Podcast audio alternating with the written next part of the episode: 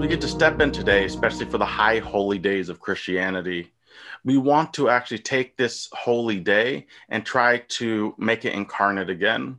The, the way we see this happening is not by just looking at a historical event, because if incarnation, if resurrection is only historical, then actually has no generative life giving ability today. But the things that we form, the things that we've shaped, the ways that we have named, actually have to go through the Easter event. They have to be crucified, they have to die in order for that which comes back to be the incarnation of Christ again. So hmm. today, you know, to do this, to be able to name this, to be able to dialogue a little bit, we're going to be looking at two paintings. One from the Renaissance of a white Jesus in the tomb, and one that just happened recently that was to celebrate the new millennium. The Catholic Reporter invited a bunch of people worldwide to say, What would Christ look like if he was incarnated today. And I think it's it's interesting though, like like with um the painting of Holbein's like the body of the dead Christ, because like like Holbein did something that like it, that at least um, from my understanding, um, no other painter had done at that point was actually because like there's this notion of, of of the crucifixion. So painting like you know the idea of painting the crucifix and then painting the resurrection, um, but to actually sit in the in the actual tomb with the body of Christ uh, was something that was unique to the time. And, and again, like you know, so I want to give props where props to do because he actually pushed the conversation forward to actually give another image of Christ. But this image is also rooted in their social context, their social imagination of what Jesus could possibly look like as Europeans, right? So, um, you know, we have the benefit today to see the image of Christ from a global perspective because through technology and everything else, we have a very global perspective of, of what humanity looks like. I think like these these paintings, um, I think these paintings, both of them actually, are are the artist's interpretation um, causing disruption that mm-hmm. actually moves people towards towards um, a, a, truer picture of Christ, whatever, and and and and and and that it doesn't look like a like Jesus crystallized in any in any one moment it looks like you know it's like what is jesus like jesus like a snapshot of jesus throughout history throughout history not just in a historical moment actually look like. And i think both of these ones call us to to sit with the discomfort of that disruption but then also to move forward and say mm. what does it look like for us to participate in the resurrection then? What does it actually look like for us to anticipate the resurrected christ to show up as someone we would not expect in this moment um, but those voices around us that are calling have actually been burning within us for a long time. We can actually we, we've actually been sensing that rub towards justice and and and our own ignoring of it. We feel the tension because that tension causes friction. That friction creates like that burn like heat. You know what I mean? And I, and I feel like yeah. we're seeing in this moment um, a lot of people waking up to that tension. Hope you know, you know, and I'm and I'm hopeful that that that that tension will continue to push people out of their comfort zones. It'll continue to disrupt. Um, that the voice of of Christ uh, will continue to burn in, in, in people's hearts in ways that they can't ignore. And I think that's like for me the hope when we talk about resurrection, when we talk about Easter, um, I'm reminded of that hope. I'm reminded of, of, of that calling of justice. No, I really appreciate that because it's um, it's calling us to a living hope so that at any point, even now, if we say 2000 Christ is the end all be all, we've just killed hope. That the living hope, as you said, is one that continually becomes refreshed and new voices going forward. So we can almost look with joyful anticipation because we know we have to build now. It's too important. Justice is too important for us to say we have to wait until we can figure out the system that's flawless we, we need to try to, to move towards justice but we can also have the promise of easter the promise of resurrection is like you said we'll experience resurrection repeatedly as the systems we realize where there's holes as the new art comes forward as we can look back and say that would no longer be the christ of today. We can actually take that as hopeful and say that means resurrection has been affecting society and us. And like you said, we've been answering that burning call that haunts us to move towards the voice of God in the other that says the movement toward justice is the answer to resurrection. Yeah. Amen. Amen. Hallelujah. Hallelujah. We all long for the world to be good, for people to live in peace, act with love and justice. But there's a problem. Something compels us humans to constantly wreak havoc and destruction instead, and we call this evil. And from the Bible's point of view, evil ruins things in at least two ways.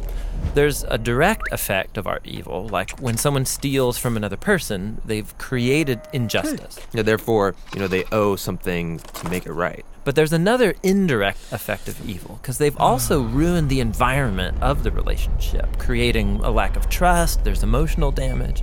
It's like vandalism, and they need to make that right too. Now, many people believe hey, God is good.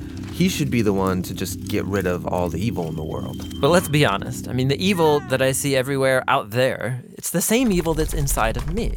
We have all contributed, and, and we keep doing it. And so this kind of puts us in a bind. If God's going to rid the world of evil, he'll have to get rid of us. And this is what's so remarkable about the story of the Bible. This God is so good that not only is he going to rid the world of evil, he's going to do it without destroying humanity. So, how is he going to do that? Well, early in the story of the Bible, we're introduced to this practice of animal sacrifice, which I know it seems weird to us, but for the Israelites, it was a very powerful symbol of God's justice and of His grace. So remember, I'm a contributor to the evil that's in the world. I should be removed. But God is allowing this animal's life to be a substitute. It's symbolically dying in my place. And the biblical word for this is atonement, which means to cover over someone's debt. But there's a second part to this ritual. Remember, evil also causes this relational vandalism. And in the Bible, this idea is described as polluting or defiling the land and making it unclean. So the priest would symbolically wash away the vandalism by sprinkling the animal's blood in different parts of the temple. So the animal's blood is cleaning things? Well, remember, this is a symbol, and it's a symbol that we're not used to. The blood represents life. And the sprinkling of the blood is this representation of how God is cleaning away these indirect consequences of evil in their community. In the Bible, this process is called purification. And so the temple and the land now become a clean space where God and his people can live together in peace. So this ritual makes things right between Israel and God. And more than that, the Israelites experience God's love and his grace through these symbols. And by being forgiven, ideally, this would compel them to become people of love and grace too. Right, that's the ideal, but it wasn't always happening. Right. So, the prophet Isaiah, for example, he talks a lot about this. He opens his book by saying that the continual sacrifices of the Israelites had become meaningless because they were also allowing great evil in their midst, ignoring the poor and the oppressed. Even the Israelite kings were distorting justice. But Isaiah looked forward to a day when a new king from the line of David would come and deal with evil, but in a surprising way. The king would become a servant and not just serve, but also suffer and die for the evil committed by his own people. And his life would be offered as a sacrifice. And this is the promise Jesus believed he was fulfilling. He's the King of Israel suffering and dying on the cross. In fact, Jesus himself used Isaiah's words when he said that he came to serve and give his life as a ransom for many. And that word ransom refers to a sacrifice of atonement. And so, all over the New Testament, we hear about how Jesus' death was an atoning sacrifice for us. It covered the debt that humans owe God for contributing to all of the evil and death in his world. But the New Testament authors also talk about Jesus' death as providing purification. And so we hear about Jesus' blood as a symbol of his life, having this ability to wash away the vandalism that evil has caused in us and around us, so we can now live at peace with God. So that's the meaning behind Jesus' death. But there's more to the story. Yeah, the New Testament makes this powerful claim that Jesus' death was not final. He rose from the dead. And so he's the sacrifice who broke the power of death and evil, which means that he lives on to offer his life to anyone who will accept it. He is the perfect sacrifice to which all the previous sacrifices were pointing all along. So, because of Jesus, the early Christians stopped participating in the ritual of animal sacrifice. But they were given new rituals. There are two that Jesus taught his followers to perform. The first is called baptism. Just as Jesus died, so going into the water becomes this personal connection you now have to his death. And in coming out of the water, you, so to speak, come back to life with Jesus. So, baptism is the sacred ritual that joins your story to Jesus' death and his resurrection. The second ritual is called the Lord's Supper, which is a reenactment of Jesus' last meal with his disciples, and he used bread and wine to portray his coming death as a sacrifice. And so now, followers of Jesus, they take the bread and the cup regularly to remember and to participate in the power of Jesus' death and in his life. So these rituals, they remind us of God's love and encourage us to live a life of love and grace. But they do more than that. They connect us to a new life source.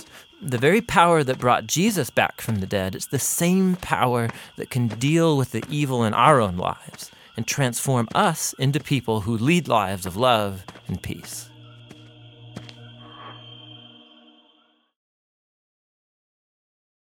Hi, everyone. Happy Easter and happy Resurrection Sunday.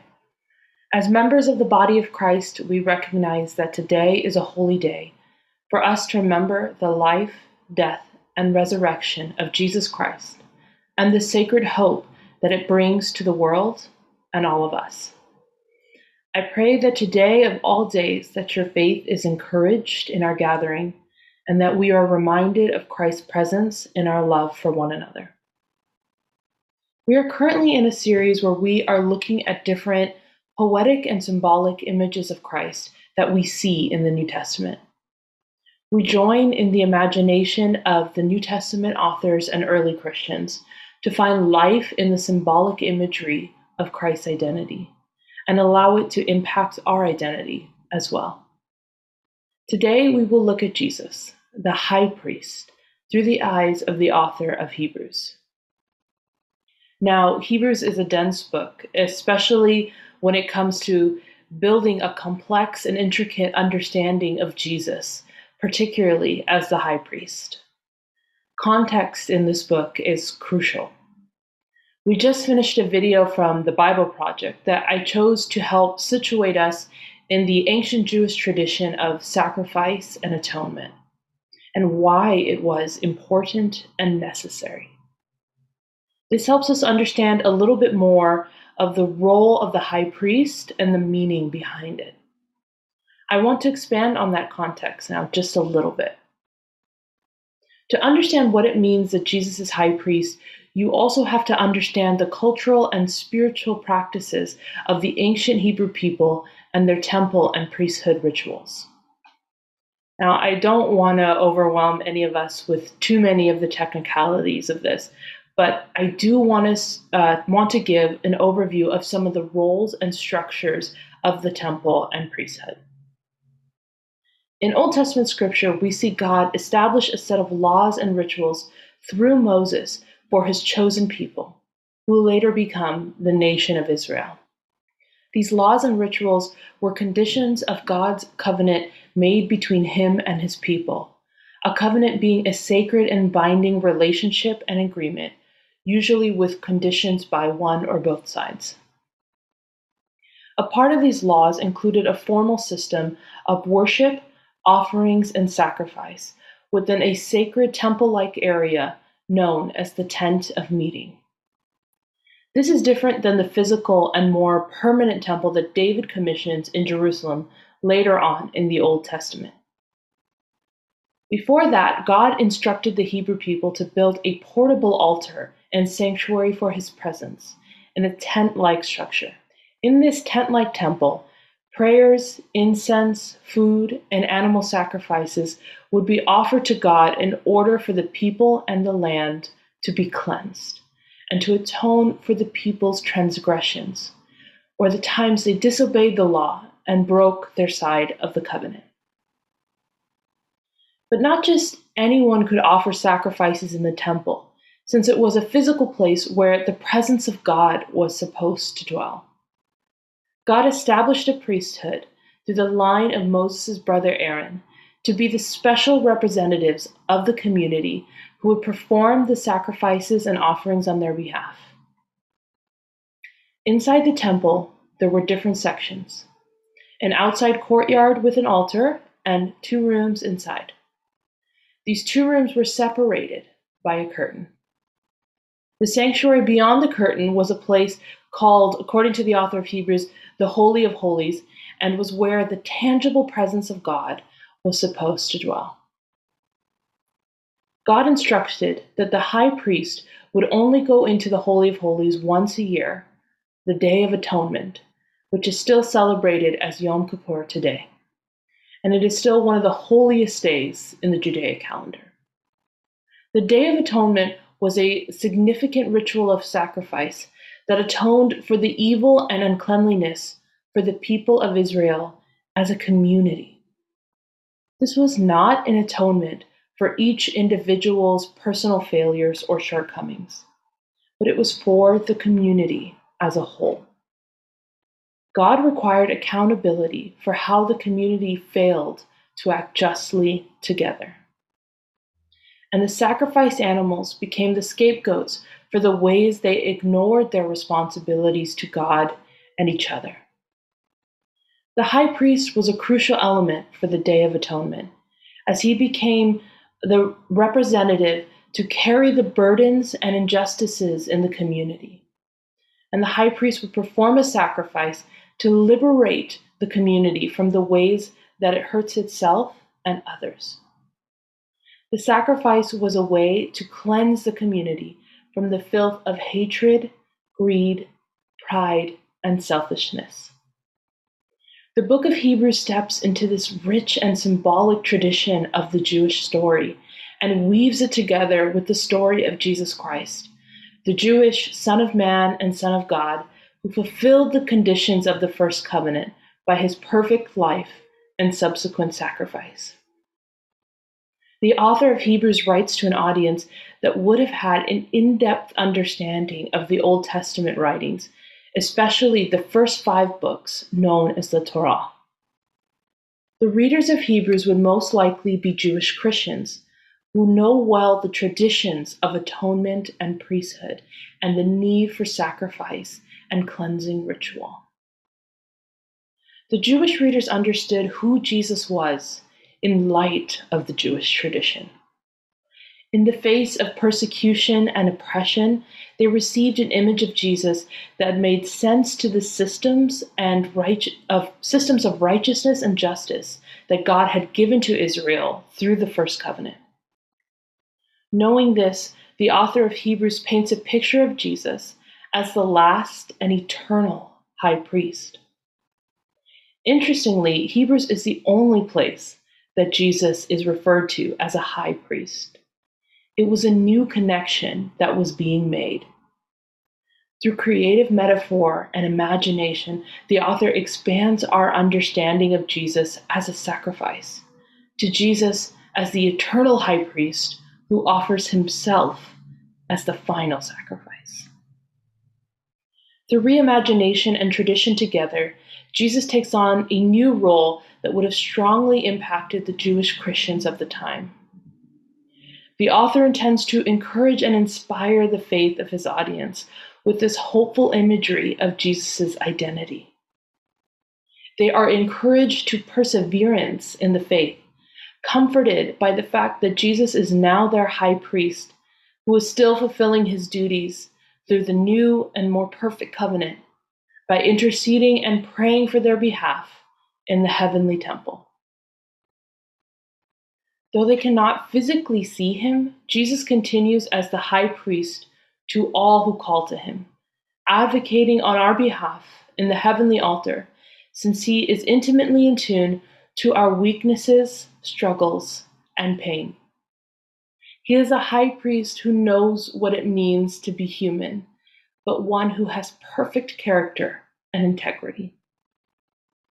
Through this image, the sacred meaning of the old tradition is now woven together with Jesus as the high priest. To the author, this completes the traditional system, which in its fullness operates with love, grace, self sacrifice, mercy, and compassion. Jesus embodies not only the vulnerability of a broken sacrifice, but also strength and power. Not power that dominates, but one that willingly lays down its life. In this, the cross becomes more than an execution tool, but a sacred sacrificial ritual. In fact, Hebrews actually gives little focus to the crucifixion and the role of empire and corruption that led to Jesus' death. In this moment, Roman capital punishment is not at play. Instead, it is replaced by high priests, ritual, atoning sacrifice, redemption, and continued prayer on our behalf in heavenly places. The image of Jesus' gruesome death on the cross is important, but in Hebrews, that image recedes. What emerges is Jesus as the high priest, a powerful advocate for life and liberation on behalf of the people of God and anyone who calls on him. Our high priest has agency and works on our behalf. He is forever for you, not against you. It is an image of Jesus that inspires perseverance and hope in the face of suffering and oppression. Jesus as high priest is one way to tell the story one symbolic metaphor out of many. In terms of the ancient covenant between God and the Hebrew people, it takes existing symbols and repurpose it to new meaning. New meaning for Jesus' suffering, death, resurrection, and how that all in turn impacts us. In Hebrews, the Jewish, Jewish story and tradition was not abandoned but it was fulfilled and reimagined in a way that offered greater liberation, justice, and mercy. Jesus was a Jewish man who embodied the Jewish tradition in fullness, and to those who believed in him, he became its ultimate expression. This is a story that we are humbly grafted into, and where our faith and hope find its roots and meaning and we must never forget that. Lastly, I wanted to highlight something that Glenn pointed out to me that may seem simple, but has profound impact for those who accept the story of Jesus rooted in Jewish tradition. In the life, death, and resurrection of Jesus, who becomes our high priest, the final sacrifice is made. He brings about the end of sacrifice, the end of scapegoats, the end of placing the responsibilities of our broken systems and communities outside of us, and the end of needing to be entrapped in a cycle of violence without any internal or systemic change. As the forever high priest, Jesus fulfilled systems and rituals to bring us greater possibility for hope and for life. Now we can be accountable and pursue greater systems of freedom and justice in our communities with our high priest, who advocates on our behalf and teaches us how to lay down our lives for the liberation of others. As we lean into the story of Jesus Christ, we can continue to establish systems of life and justice for each other as a community. Thank you.